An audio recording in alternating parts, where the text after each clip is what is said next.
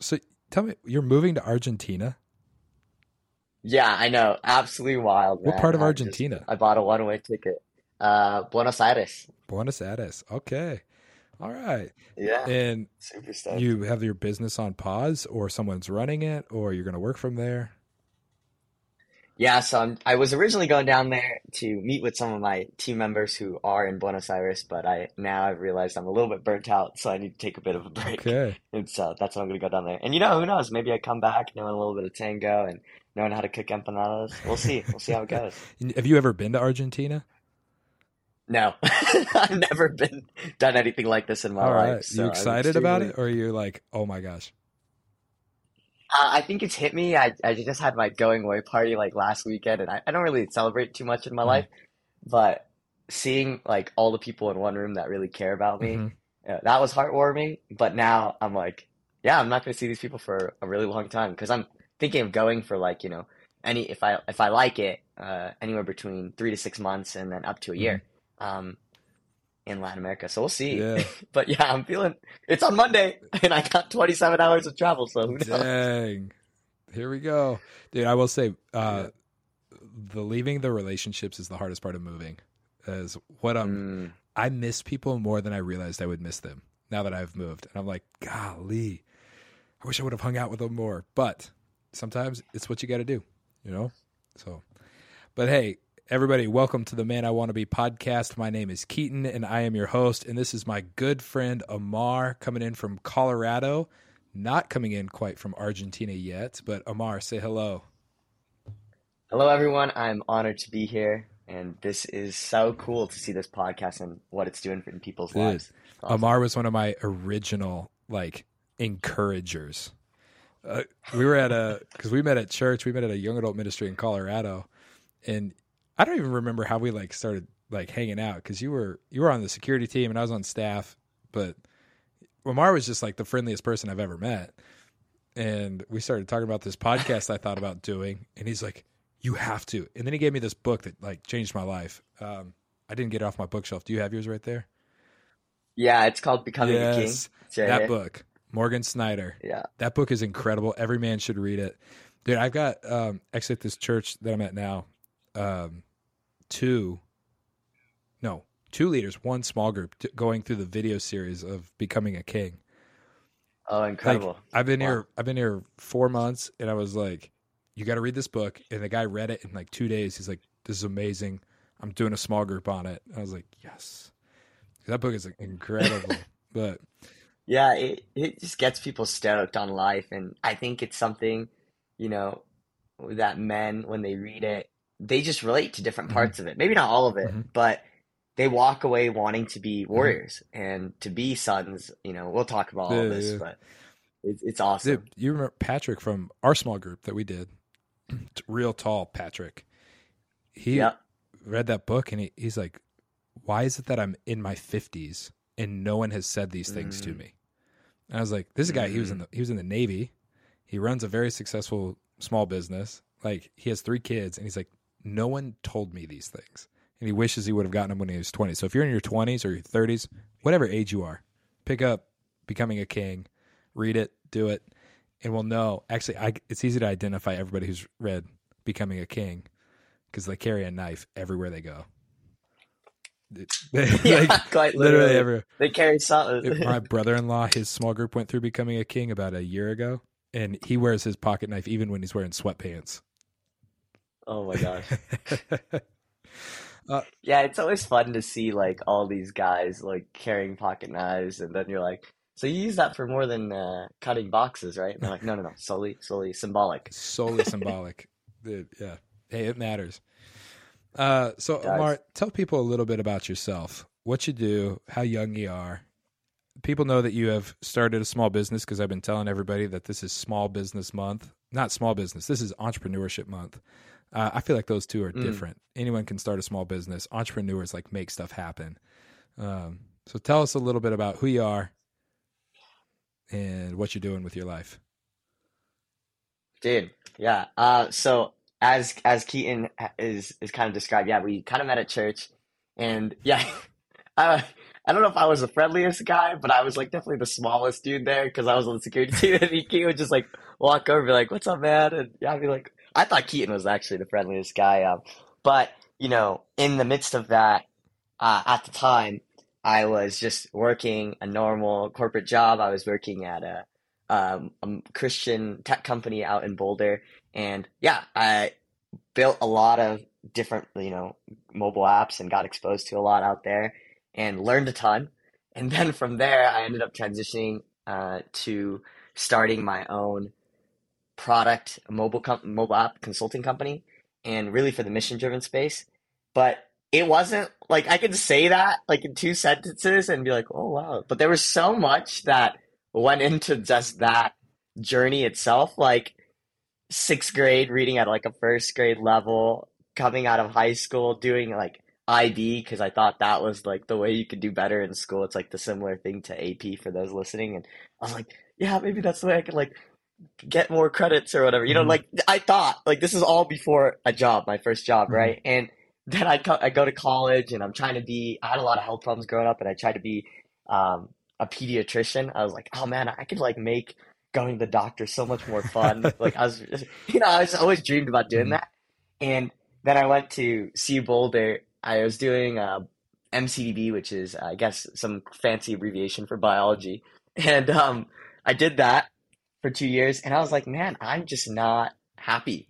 And so I as hard as it was, I ended up telling my parents that I'm not going to pursue mm-hmm. medicine mm-hmm. because in Indian culture, um, career and education are like the biggest um, pieces right, of emphasis. Right. And so I was like, no, I can't do it. I'm out. and then I, uh, I kind of, oh man, I'd walked by the engineering building one day and I saw a group of uh, computer science students and everyone just kind of looked a little bit down. And I think something gravitated me towards that. Like I just felt called to like kind of be a light in computer science program. And so I literally went to my advisor in, at CU and I was like, hey, uh, what does it look like to graduate in computer science? And they're like, Amar, you're going to be extremely behind if you go and do that. And I was like, okay, sounds good. What yep, year of okay, college were you in?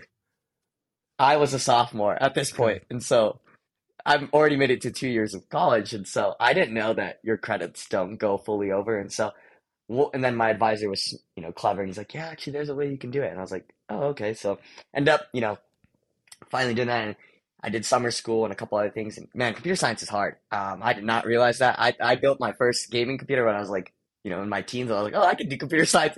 Two very different things. um, you know, knowing how to think and solve problems, but it was it was a fun challenge. And so yeah, coming out of college, I graduated. Um, my mom worked two jobs to put me through school. I worked jobs to pay for tuition. So I graduated no debt. That was a huge miracle, and I'm super thankful for that. Um, yeah, but man, coming out of college, I had no idea how to build. I didn't know. Like I thought, you graduate with computer science, you're just gonna get a job, and I was wrong. Um, it's not like that at all. Um, you have to. It's all about who you know. Um, it's also I didn't put as much emphasis on getting internships. That's a huge mm-hmm. regret of mine. Mm-hmm uh, I just did on campus job because I was like, oh, this pays pretty yeah, well. Yeah, like, yeah. just stick with that. It's easy. Yeah. Yeah, exactly. Like this is easy. Yeah. And yeah, graduating college, and so uh, luckily I had met someone uh, at church who was just visiting, and they had prayed a prayer that they were visiting with their family. Uh, who is my current business partner? His name's John uh, Legend, and he uh, John Chu, and so he he basically he's like, yo, man, I, I, I prayed a prayer that I asked God, like, to help me meet someone that I'm supposed to meet. Like, my family and I are visiting here, and we don't really know if we should be in Colorado. And yeah, I just met you, and I feel like you're the answer to that prayer. And so we started talking and all this stuff. Wow. So, as some of you do know, uh, part of my story is, you know, I was struggling with sobriety. And so this guy's out here to go build a mobile app at a different company. Uh, this is all before the Christian tech company that I, I joined. Mm-hmm. And so this is right out of college. And so he goes, um, hmm. He calls me up. He's like, "Hey, would you be interested in an internship?" And I'm like, "Uh, yeah. Like, how much does it pay?" Because I'm like so broke right, right yeah, now. you know, like let's get some facts straight right now. You know what I'm saying? Like, let's get this right. I want so, more than ramen for dinner tonight.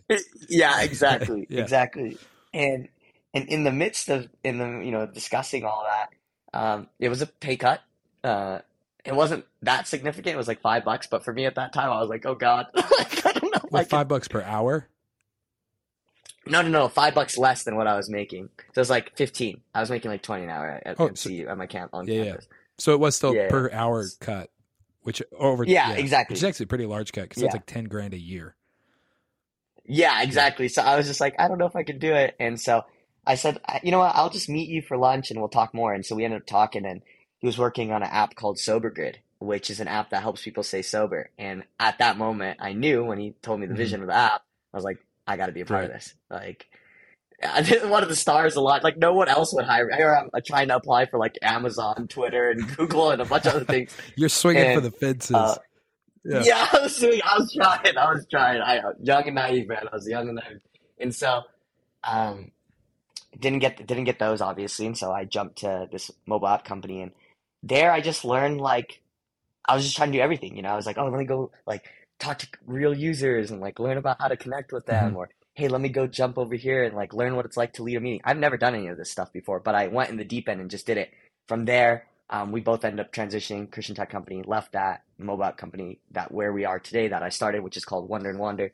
And um, really, primarily, what we're focused on is we. I've been at part of organizations, several of them, where we spend millions of dollars trying to validate a concept hmm without actually like going, hey, let's just validate it, see if people will pay for it at a real, you know, cheaper rate rather than spending millions of dollars, and then go all Mhm. in with a full like engineering team and like product team and designers and all that stuff.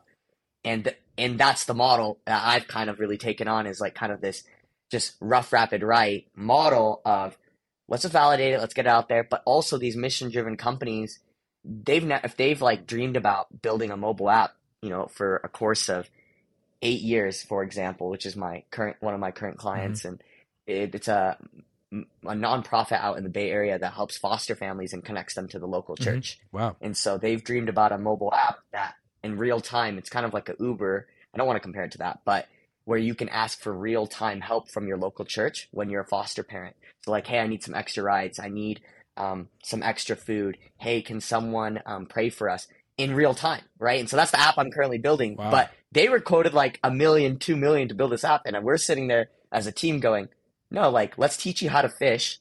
Let's Mhm. actually teach you the methodology of building product and do this for a tenth of the cost. A tenth. And yeah, so we that's what we're currently doing, and it has been such a powerful thing because you know within three months they have an actual mobile app on on a real physical device, and we're gonna next week we're actually gonna have real foster families start using it and get feedback, and we're gonna iterate on it. And so this is the journey, and this is why I started the company because they um the the the CEO and one of the head operation uh, leaders over there they were just blown away that they've been dreaming about something like this for eight years, and we've been able to, with their help as well, pull this off. And my team, something we'll talk about in this podcast, how important the team Yeah. is.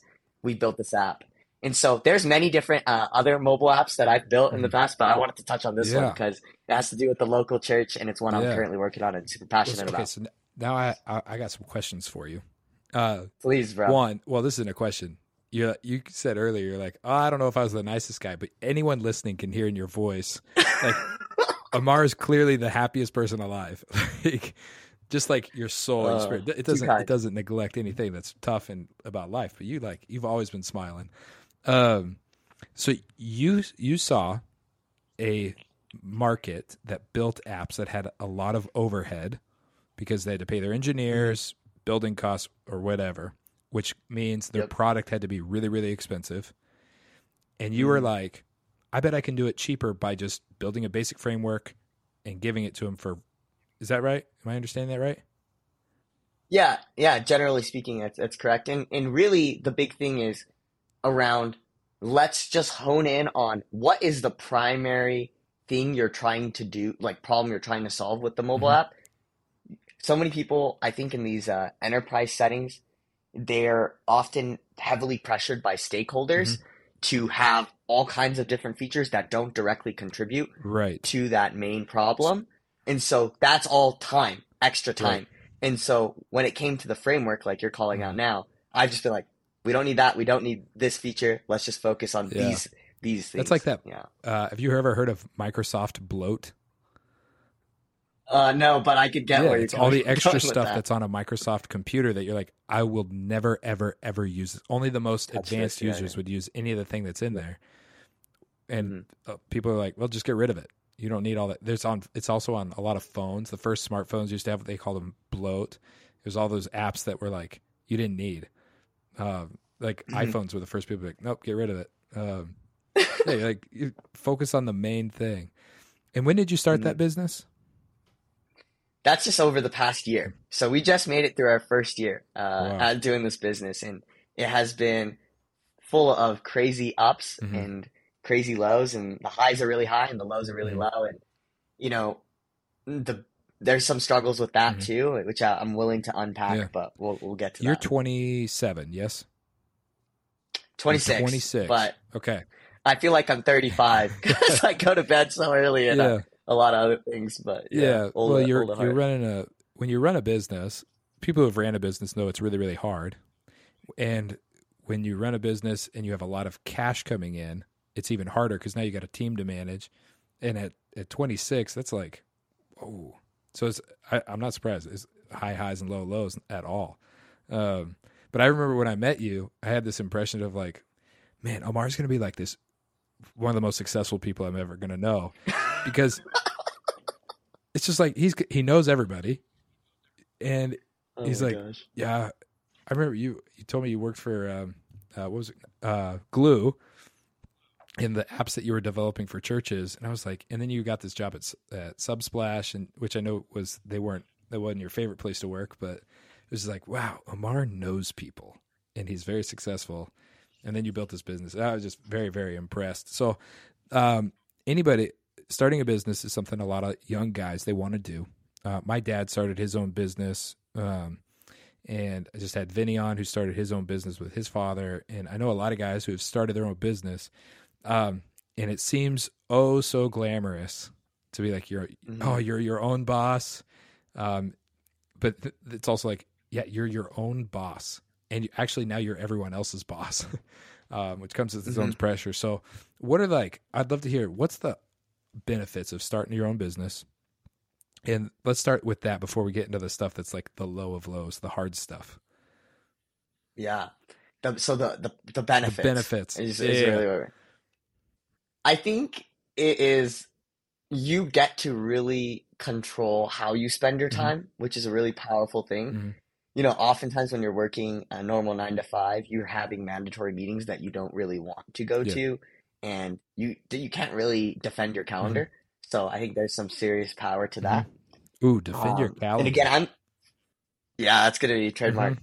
Defend your cal- Um, but no, this is so I'm primarily speaking for for anyone listening. It's like this might not all of these benefits might not apply, especially if you're not like you know working uh, on a like a laptop or a remote job, for Mhm. instance. But anyways, that's that's the space we're in. So that's one benefit. The other benefit I'd say is you get to run experiments and you get to control how you want to run those experiments and what you want to learn from those experiments, right? Because you don't have to go get approved by someone else to run an experiment. So if you're like, hey, I want to go try this new logo, I want to try this new podcast title, for instance, right? Like you can do it and and you can see the results and you don't have to go rely on someone else Yeah. to go do it yourself, uh, do it for Yeah. you and then tell you how it went.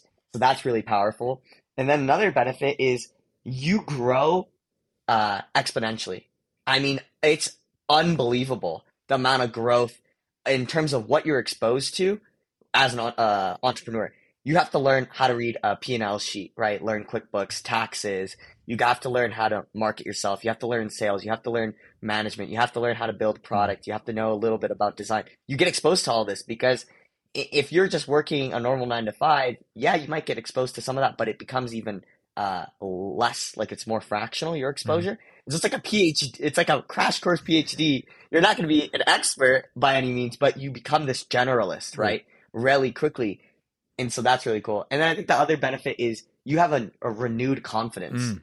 because Mm. you have made it, you have done it, um, you've created some value in the marketplace when others didn't necessarily are capturing that value. You've now gone and done something. So that's that was just a few. the renewed confidence one. Okay. Can you go a little bit deeper there? Because that that one's huge. There's like an ownership. I I've been kind of thinking a lot right now this last couple weeks about young men who feel they have no control of their life and they they're Mm. tired throughout the day and wired at night because they're working jobs that make them sleepy but don't take all that masculine energy that they naturally have. There's no mental or physical challenge in a lot of their work. And so they end up tired during the day because they're bored and wired at night so they can't sleep. And they just have this un. It's, it's kind of draining and it could kill your confidence because you're like, what the heck am I doing right now?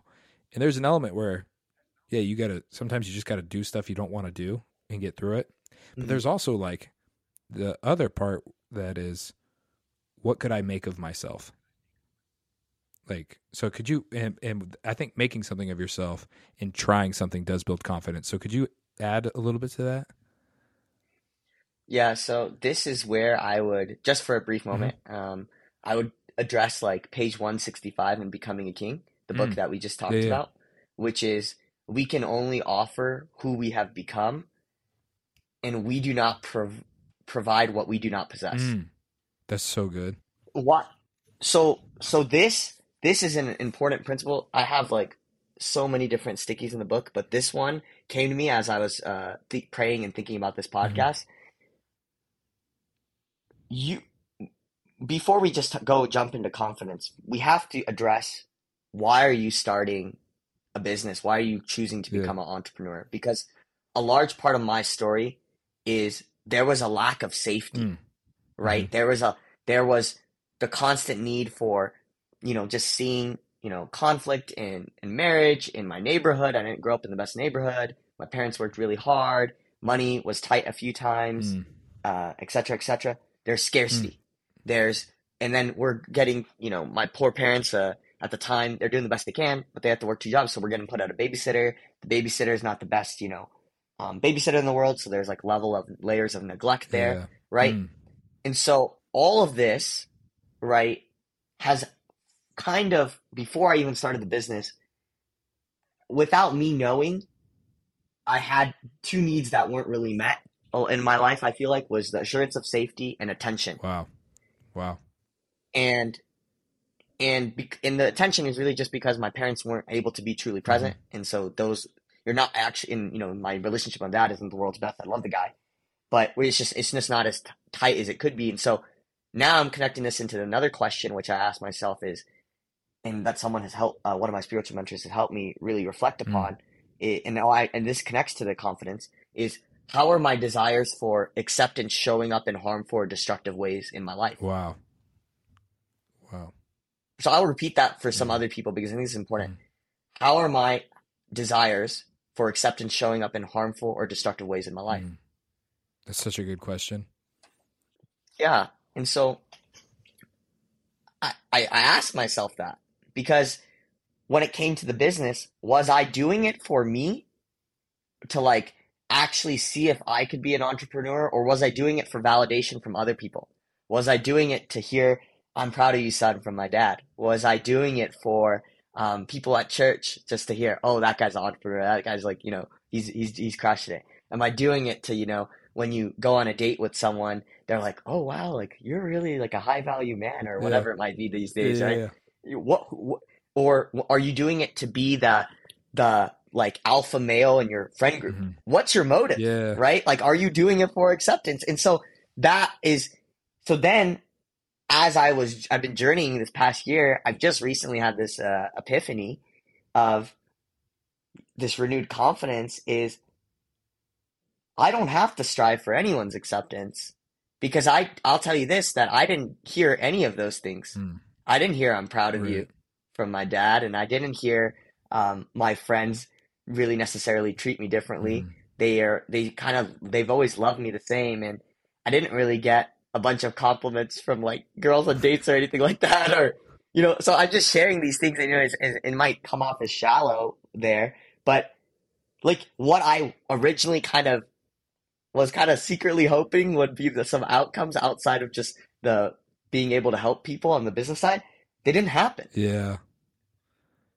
And so now I'm I'm in the season of life where it's like I know the value I bring to the Mm-hmm. table, and external validation truly will not be the thing that I seek. Yeah, that's so Right. good. And and that is the renewed Mm-hmm. confidence I'm referring to. Mhm. It has taken a year and a lot of journaling and a lot of prayer to get there. And so now, with what you're calling out when guys are coming home and they're working these jobs that they hate Mm-hmm. or whatever and staying up, that's me all the time. Wow. I I I, I don't think that truly will go away forever. Mhm. Like it's going to be another thing. If it's not work, it's going to be something with your Mhm. family. If it's not your family, it's going to be something that you uh you you you know you you did at work. Uh, I guess work, family, life, something. Yeah. It's something's going to always keep you up. But but I think the one thing that I've learned to fight for and to be able to like uh, ruminate in this space for is margin Yeah. uh, the book talks a lot about Mhm. that, right? I didn't believe in self care or whatever, but until I had my first anxiety attack last April, I was like, "This is a real Oh, thing." yeah, 100% is a real thing. Yeah. and and you know, I I empathize with a lot of those guys, and so like my thing that has helped me slow down is trying to understand the bigger picture a little bit more, and also trying to recognize that my current now isn't going to always be my future. Yep. Dude, Like, come on. It's temporary. That's so good. It's temporary. And also view what you're going through right now as initiation for the next thing. Mhm. Because something that's always stuck with me uh, is the God, God isn't going to give you opportunities un, unless He knows that you have the character to sustain it. Yes. 100%. And and I just didn't believe that. Like I just Yeah. like I was like I am I'm nice. I'm not joyful. I'm gonna I deserve this. You know all these things. Like I felt like I was entitled to it. And once I've realized that, no, like this is something that Craig Groeschel talks a lot about is praise before the provision. Mm-hmm. And that that that even has helped me stop being um like anxious at night because like you know when our bank account is like sub 10,000 and I got to come up with like 30 to 40,000 by the end of the month to pay payroll or whatever it is, I get scared. Yeah. I stay up. Um, I, you know, yeah, that's so a different kind of pressure things. right there. It's, That's a different kind of because pressure. you Yeah. got to pay other people so they can take care of their family. Exactly. Yeah, dude. That um, you had just said the self care thing. Yeah, you do have to take care of yourself. I have an episode coming out, um, where like filling your schedule. I believe in full schedules, but I f- believe in Mm. rightly filled schedules. Um, so I'm going to go through like Jesus's schedule and then my schedule uh, with the guys to be like, it, a lot of times you're going to burn yourself out if you're using your time poorly. And one of the things I remember at a um, at the retreat, you came to my um, my little breakout session, and one th- you like you interrupted me. You're like, "Hey, can I add something?" I was like, "Yeah, of course." Amar can always add something, and you talked about play, um, and making sure that you were uh, not just grinding, grinding, grinding, grinding, grinding, grinding, grinding, but you had integrated Yes. some play into your life. Um, that may have been before you were like about the self care thing, but um, you had that little nugget of wisdom. But you just said something else, and now it's escaped me about what you had said. That, but I just feel like I just you just drew me into your life, and I was just so lost in everything you were saying. It was so good. Um, I I have this little marker feature on this new software we're using. I just marked several clips. I'm like, that's good, that's good, that's good. I'm gonna so I can replay that. Um, thank you for sharing. Thank you for being vulnerable in that. So, you wanted external validation through this business that you started, if I'm understanding correctly, right? And then all of your stuff. And now you've gotten to a place where you understand what internal motivation is. Um, and is that correct? Yeah, and it's it's. I think that that was just you know a very premature Mhm. motive, Yeah, yeah. right? For for pursuing business because you should start business because you want to. You're passionate about the space, and you really think that you can do something in the market you see, and it's you really believe that you're gonna offer something. You know, this is just an arbitrary number, but magnet or they say ten times. I just say a magnitude times better than what's available. Yeah, Hundred percent. You d- that's the reason that's the reason you should be going into it you really if you're looking for um validation i'll tell you this now it ain't it ain't Yeah. gonna be there um, Especially from the people you want it from, because they're not impressed with the stuff Exactly. that you do. they're not Like, impressed yeah and that's different. They might love you, but they're not impressed with you. They're not going to like kiss your feet. Mhm. I remember Mhm. learning that in my early 20s. Like I cuz I did like I had this part of me, especially in my early 20s, um where I was like I had this I will show you kind of attitude. Like Mm, one day you'll yep. see, one day you'll stop offering me advice and and one day you'll see that I was I was either smarter, more capable, more successful, and one day what I wanted is like I want you to bow down and kiss my feet. And that was like early early 20s, um my my VC days.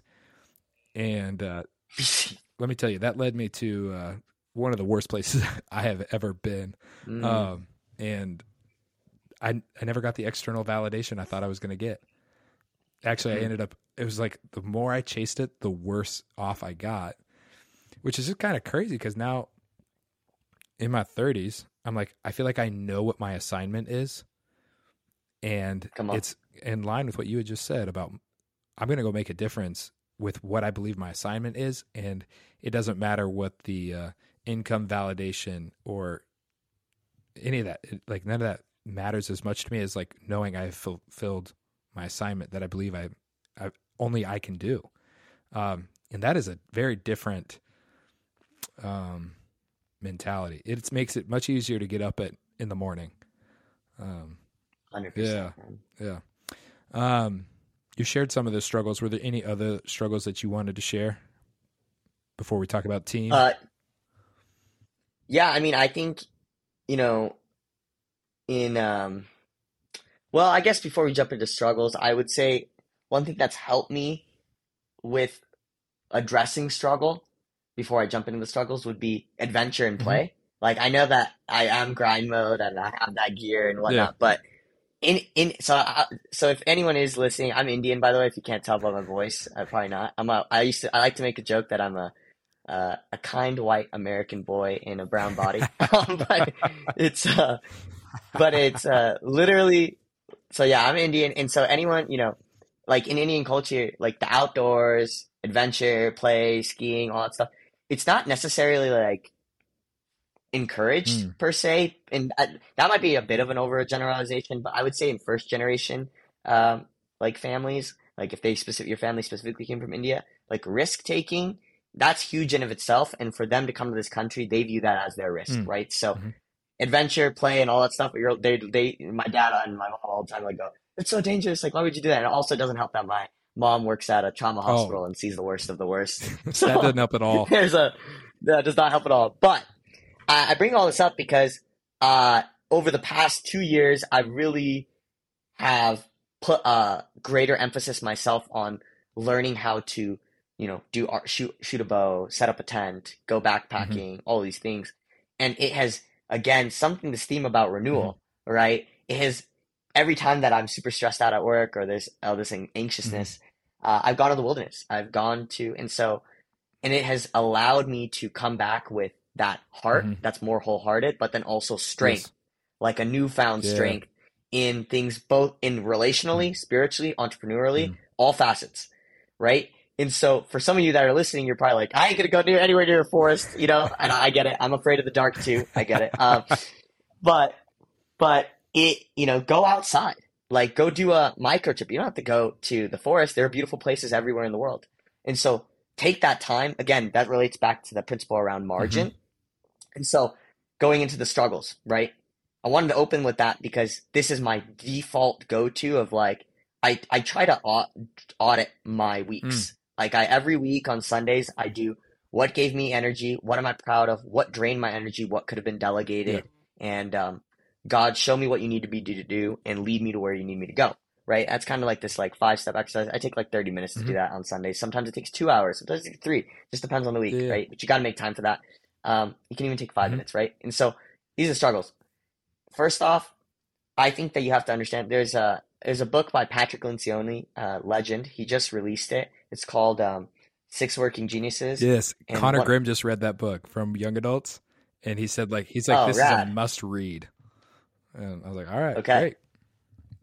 Yeah, super great. So I why I open with this is because team, team, team is one of the biggest things, uh, especially when I was working in a VC land, uh, venture capital. When you look at uh, what you want to invest in, you have to look at the teams. And so one of the things I've recently struggled with and learned through this book is that we all there are six working geniuses, and they're wonder, intent, or wonder, invent, discernment, galvanizing, enablement, tenacity. And so my um w- my uh, genius is discernment and enablement. Uh, I think through things and make really good decisions, right? And sometimes I have bad ones, but I mean, majority yeah, of the time, yeah. I make good ones. And then enablement, I like to just empower people. Like, here's the vision, here's the direction, go make it Mhm. happen. But I have an amazing team, but I've been surrounded by people who have wonder, invent, gal- uh, galvanizing, and less of that tenacity and getting things done. And that's that's my frustration, working frustration is tenacity, like Mm. when people aren't like executing on things. And so that's also the thing they don't necessarily love. Like it actually is a frustration of theirs. Once we mapped all this out, like because after the book, like reading it, of like what are people's competencies, it made so much sense. So I'm, I'm opening with this because so many frustrations on my team. It was because I didn't understand people's working styles. Yeah, yeah, yeah. That's good. And so I open with that because so many of us, we go, man, uh, I could just do this alone. And, but you go farther with the Mhm. team. You do. E- even though it doesn't always seem like that, it's slower at the beginning. You do go farther with the Yeah. team. And so I, think it's precedent. One of the struggles you can avoid is, you know, take, have your team take this assessment, the six working geniuses, map everyone out and figure out, okay, this is, this person is a wonder and inventing. So they need someone that's a, a companion to that, Mhm. you know, because you're trying to make the full like uh, gear, yeah, yeah. uh, like d- widget is like the whole uh, abbreviation there or acronym that he uses Mhm. there, and so that's one thing. I would say the other thing I've I've had to have some really hard conversations this past year. Well, there's this adage in the startup land, which is high, uh, hire or hire slow, fire Yep, fast I've heard that. right? Mm-hmm. And man, oh my gosh, so many times on paper, and this is for all the other listeners that as you're building your team, you gotta make sure there's value alignment. You and it's so easy in an interview, like if you only spend two, three hours with someone, to think they're value aligned. It does not show until you start working with them Mm. the true layers of integrity, the true layers of, hey, how does this person actually communicate? Mhm. What are their frustrations? It's just, you gotta recognize that people put on their good face whenever they're doing an Yeah. interview. And I, I just never thought that. I was like, oh, no, no, never. You're gonna hire them, and they're gonna be awesome. Yeah, yeah. Yeah, exactly. They're gonna be the perfect, perfect employee. yes. Uh, could you exp- value alignment? So, one, I know I need to build a team um, for this podcast, and then also my other work. I I, I know it. Um, I'm a pretty high capacity Mhm. person, and this podcast has made me realize that I don't actually know all of the things that have to go into making something like a podcast successful. Um, I can I can talk is like what I can do, um, but so I'm like, all right, I'm gonna get this book. I'm gonna learn how to build a team. Um, it'll be tough because you got to find people who want to work for free like me. But um, um, oh, what is you said? Um, hire fast or hire slow, fire fast. They did that with me at this church that I'm at. I had to interview for about four months. Um, Wow. but you said value align. Can you explain what you mean by value align? Like, do there what? th- just you explain what that means. Yeah, so obviously, whenever you start an endeavor, everyone has like one of those um, mission pages. Like you go, oh, here's our mission, Mhm. here's our vision. All great stuff to have. And then usually followed by that is a set of values, right?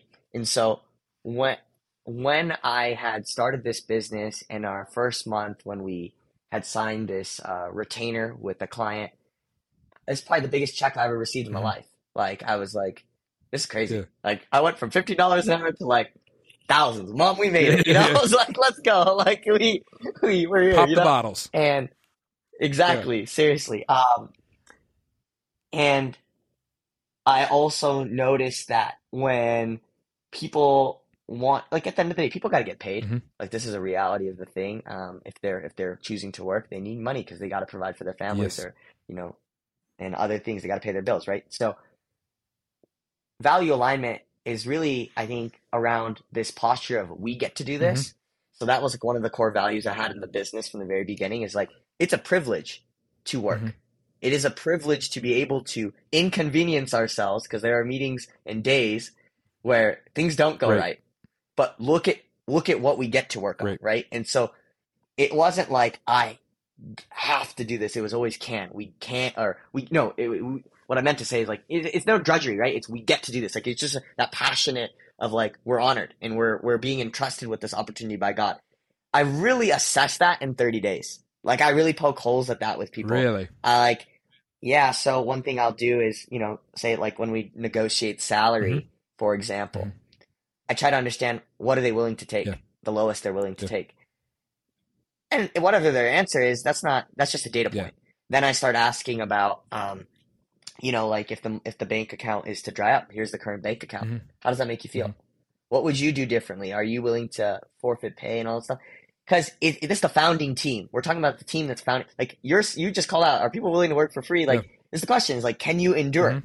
Right? yeah. And and there have been months, like as I'm building this team, I've had to give up um, pay a few months, uh, and we can talk about that. That's maybe probably not the wisest choice that I did there, um, because that actually compounded into why I had the anxiety Right. attack. But Yeah.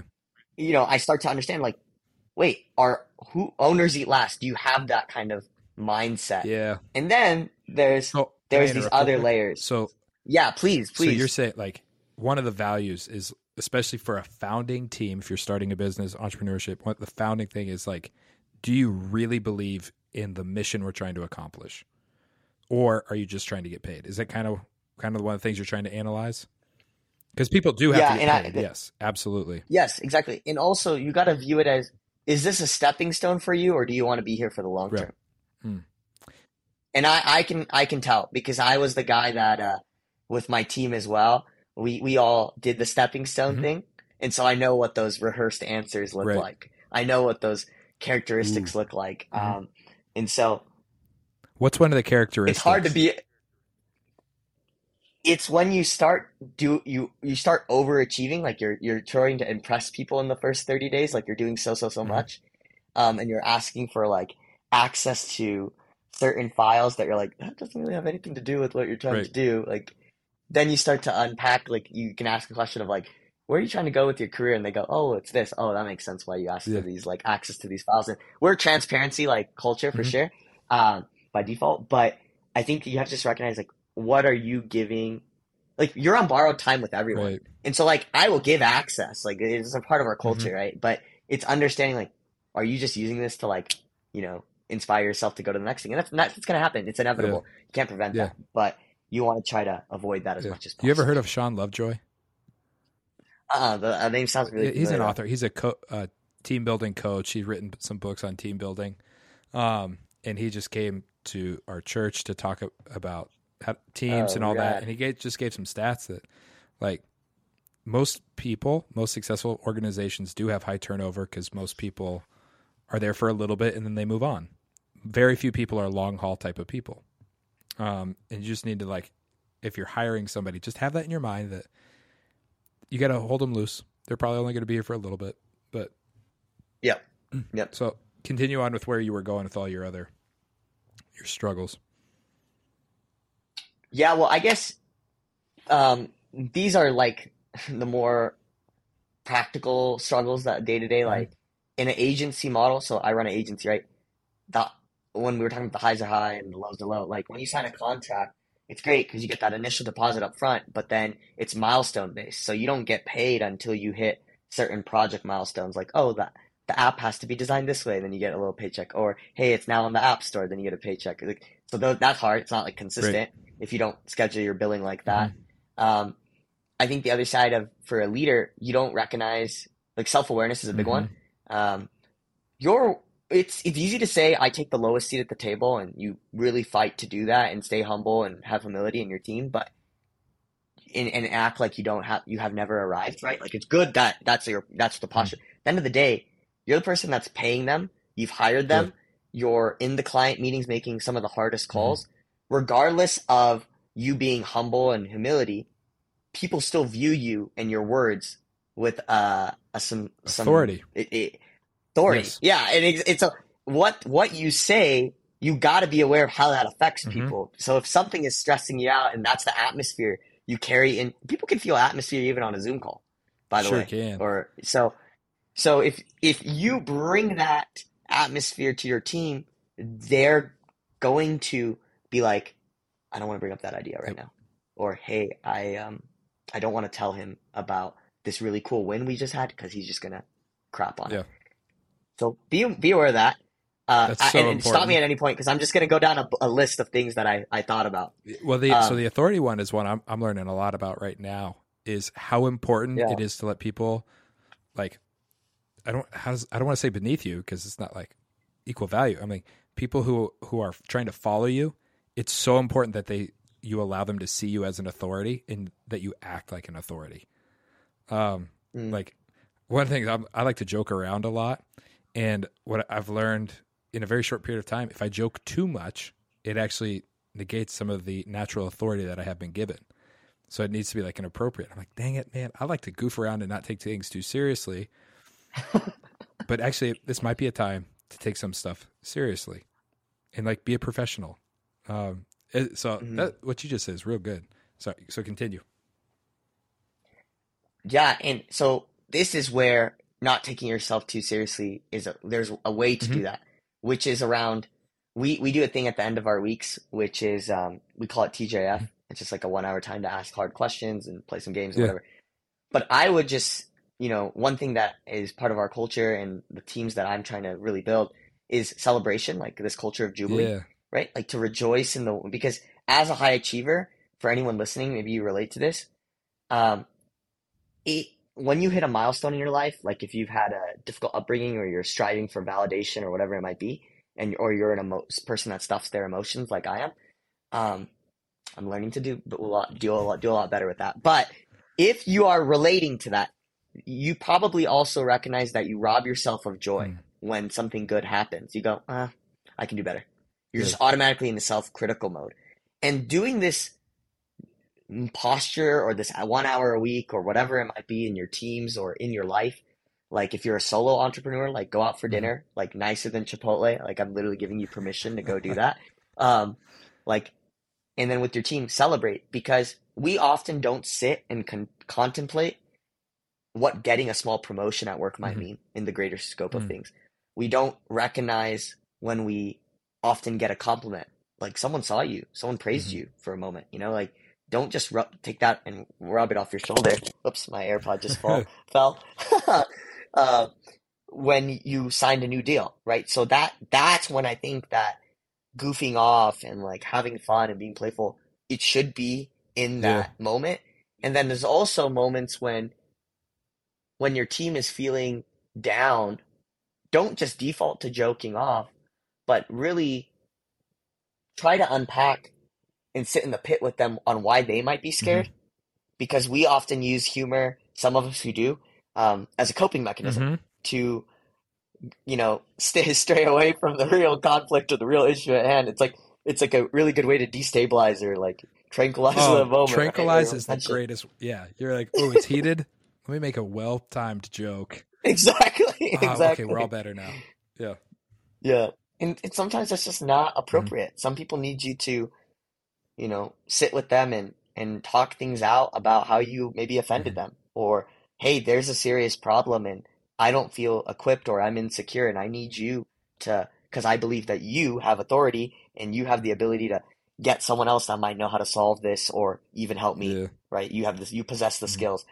That that paradigm, bro, is is the hardest thing because I am uh I I don't take myself too seriously when it comes to like little little things Mhm. sometimes, and that stuff compounds, and then I take myself. I'm like a completely different person, like when I'm in a client meeting and and stuff like that, and so I'm learning to have that playfulness and that balance because your team needs Yeah. that. Yeah, You know, absolutely. They, they they need that. I, so you were you were like reading my mail when you're talking about celebration because I like to I am like we've got to make it better, make it better, make it better, make it better, and Mm. very rarely celebrate different little things. My dad's great at reminding me to. Pops is great at reminding me to celebrate. But even like we just had this really Pops. incredible small group launch, probably the largest that the church has had, and the only thing I saw was how it could get better. And I was like, Mm. I have my, the list of things that could be better because it's just what I'm used to. Is at least three times as long as what went well. I'm like, ah, so you're just you're reading my mail right now. I'm gonna go celebrate soon. Please. After I finish with a to do list of things to get better. kidding, kidding. Um, all right, continue on. Do you have Yeah, I have uh, a few more. I would just say uh, when you're making decisions, if your if your working genius is discernment, one of the things you will have to model to your team is asking them because you're people with discernment or enablement who don't aren't good at giving good expectations, right? In a team, like you need to give good expectations. That's a principle. Like write that Mhm. down. Like learn to give expectations. Also, like learn to give um, mentor examples of what you're wanting, so people can mirror that as closely as possible. They're not going to be a hundred percent carbon copy of the thing you show them, Right. but give them an example. Because if you're disappointed because you didn't give them an example or you didn't clearly communicate expectations, it's very unfair to them. And so that's something um, around decisions and expectations. It, you really gotta gotta do that well. You know, I don't know. Can you have you relate? Can you relate to that?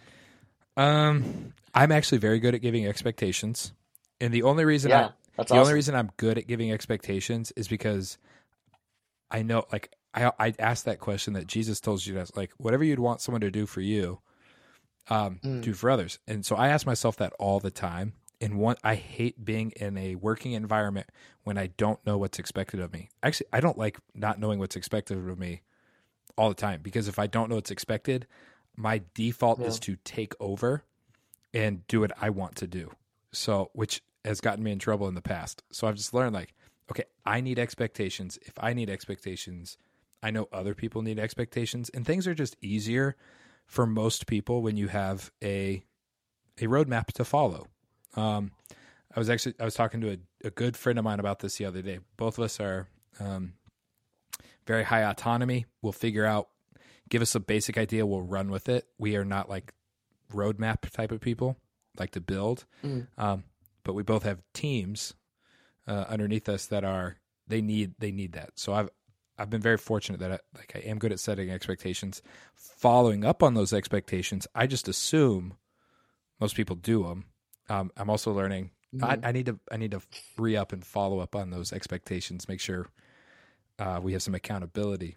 Um, but we're growing. I'm gonna have read Six Working Geniuses for sure. This in two days, three days. I've heard about that book twice.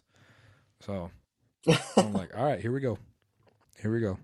Dude, that's awesome. Well, y you know, that's that's a blessing that you uh you're you have that trait about Mm-hmm. you because I think this is one as an entrepreneur, it's very important because it's so easy to lose sight of Yeah. because you're so close to the business. When you start to build a team, each individual you add to the team, they that's another person that might not have context. Right. It's a node, right? Wow. And you're starting to, so if you make a pivot, Mhm. you make a one degree pivot in your mind, you don't realize how much of a pivot that is for you or everyone Right. else. Um, uh, and that, and that's like one thing, like when you choose a model, Mhm. like all these different models, right? There's all these different business models. There's like, uh, B2B, B2C, um, marketplaces, all, you know, all these different Yeah, yeah, models, agencies if you also read uh 20 different business books, which a lot of entrepreneurs like to do at the very beginning, they just like soak up all the knowledge or they're taking advice from advisors and investors or whatever. It's all it's good. I understand that you you want to like go and learn from people who have walked in those places. Think about the implications of what those learnings are before you implement them in your business Yeah. because it's so easy to like spend time in solitude and read a book and be like, "Oh my gosh, this is exactly that like This the is answer to prayer. Like this is exact, Yeah. this yeah. is it, right?" hmm But then you you bring it to your team, and maybe they're it's like it lands flat. Mhm. Maybe they're not as excited as you are Right. about it. And also now in their minds, maybe this is the tenth time you've done that, Mhm. right? Uh, Yeah. and so you have to really be You've got a new idea with every book you read. Yeah, Yeah. exactly. Like, and that happens all the time. And so just being wise about, okay, what's the timing, Mhm. right? Discernment again. Like, what's the timing of this uh, new strategy I want to employ? Is this going to completely derail Mhm. the roadmap that I've created. And I think that's a trait you need to look for with your team is like a little bit of adaptability, Mhm. but also be mindful when they say, "Hey, we've pivoted three times and this is very difficult to Right. follow," or "Hey, we're we're overwhelmed." Mhm. Like, slow down. Like when you hear those words, that's like uh, check engine light for Yeah, yeah, burnout, yeah. right? They're they're or they're reaching that. Yeah, point. now your team's confused on what we should be doing, and Mm-hmm. um, especially if you're like an idea person, it's easy to like get a new idea and throw it out there, and um, yeah, because I'm an idea guy, so I like I'm like, all right, if I'm going to do something, I have to commit to it for at least, and then I give myself a certain amount of time. Um, you know, I right now with like the podcast, I work by myself. My other work, I have a team, so Mhm. on the podcast, I can try stuff, see how it works, pivot, and it's fine because it's just me. With my team, I'm like, all right, this is in writing. We're all agreeing to this is what we're going to do for the next year. You know, so I've and uh, I've learned that I have to do that because if I, I I will pivot, I'll change every month. You know, um, Mhm. man, you're giving like really good advice. Everybody needs to listen to this multiple times if you're an entrepreneur and if you're just just a man. Like you're giving like life advice and business advice at the exact same time. Um, you are wise beyond your years. Dude, I appreciate that a ton. I received that. You Thank are. you. Uh, I said on one of my Wisdom Wednesday podcasts is like you learn from life or other people, and it's much easier to learn from other people. Um, and I think you've done both. You've learned from life and people, so that's probably why you're like Mm. way up there. Um, I would like to know. You and I, we're both Please. Christians. You Yes, work sir. in the business that you work in is specifically a faith-based um, uh, business, correct?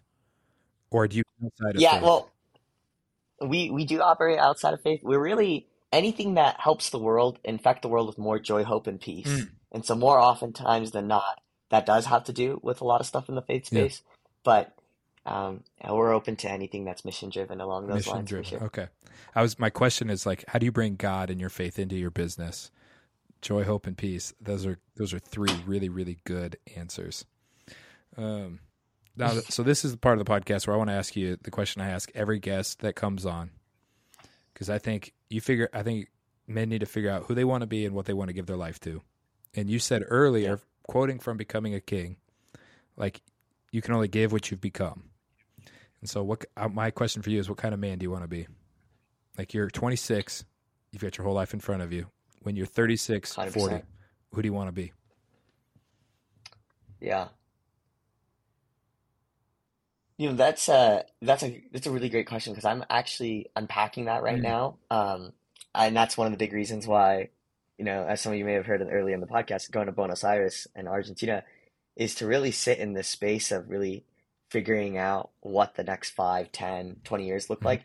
And the thing is, um, like a life plan, Mhm. right? But the thing is with a plan, your plan is likely not going to be it's not going to turn out how you envision, right? Mike Tyson says everyone has a plan until they get punched in the face.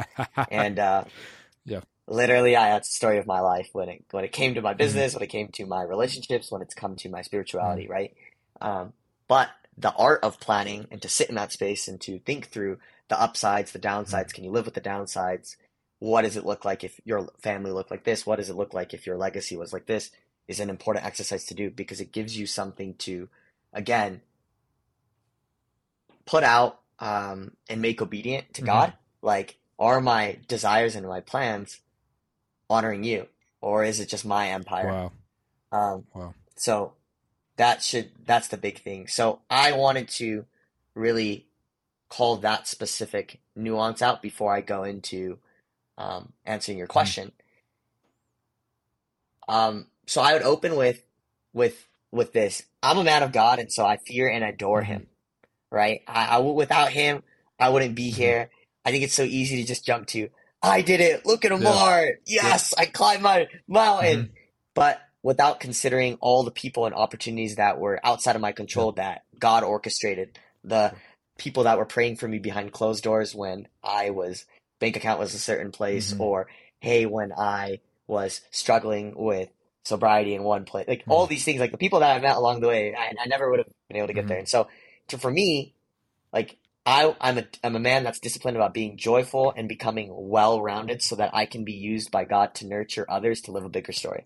Is like what I live for. And Say it again the for the two people. word, say it again for the people. I'm a man that's disciplined about being joyful and becoming well rounded so that I can be used by God to help nurture other people, others to live a bigger That's story. so good. Right. That is a great vision. And my t- and my two two word uh, vision mission to that is illuminate hope. When people in life want to give up, Mhm. I feel like I have just been God has blessed me with when people come and they want to give up, I just love to sit in the pit with Mhm. them because and try to get them out because I've been there. You know, I've I've been in those those places, those dark places, and so man, I again, it's not just me. It's been I'm standing on the shoulder of so many men that are fighting for my yeah. heart, right? Um, and I'd love to shout out that the entire list of Mhm. men. Uh, it the podcast would probably go on for another like hour if I did that, but it it is um, that's it. So I would say that. That's so good. I want you to text that to me so I can put that on my on my wall because that is an incredible vision. Um, I also love though that you just said that you've got other men who have been like praying for you, holding you up, hold, like older guys. And I, I know some of the guys you well I don't I don't actually know them, but I know some I recognize the name of some of the men that are in your life. Um, and that quality alone is going to have you on a good track because you're like you're surrounded by Mhm. men who are older, wiser, also successful. They fear God. They have good families, and you you're gonna you're on that path because of the men you're surrounded by. And it's never good to do, go about life alone, um, or with just your peers. Uh, that is a man. You're an inspiration, my friend. I feel you, more. I joyful appreciate that. for sure talking to Mm. you. That that's true. I've always felt that. Um, that has always been true. Before we close, this has been one of the, my favorite conversations that I've ever had on this podcast.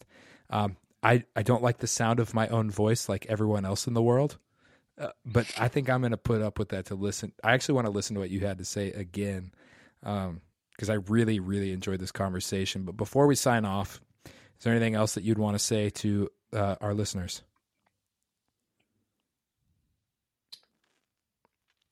Uh, this is one that uh, one of my closest mentors said to me, which uh, I think I'm not sure if I can't remember the theologian that it came from, but a, a, a really powerful mentor um, left me with this quote, which is self-care is never a selfish act. Mm. And uh, for those men that are out there, I know that uh, pampering and like resting is like you just stay away from Yeah. that. It's like, oh, that's not. I don't want to do any of that. Yeah. Doesn't need to look the same way that it does for the feminine soul. yeah, yeah. It can be different.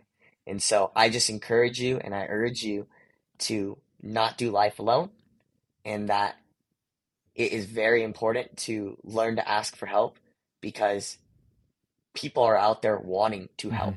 That's so And good. there are people who just don't even know who to help because they can't find them.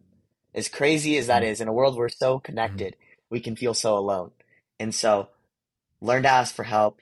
Um, I'm open to anyone reaching out to me. Uh, I think you can find me on LinkedIn. Like you can just search where is Amar. I'm also on Instagram if you want to send me a DM and I'd love to hop on a call and just chat with people. Mm. If you're, you know, someone that's like looking to start their first uh, entrepreneurial thing, I'd love to just riff Yeah. with you. Um, and yeah, I look forward to seeing the fruit that this podcast, like the Man I Want to Be podcast, outside of even just my episode, really bears for people. Because I think that, you know, yes, this might be an hour of your time, but it the ROI on it, it's not going to be visible right Yeah. away.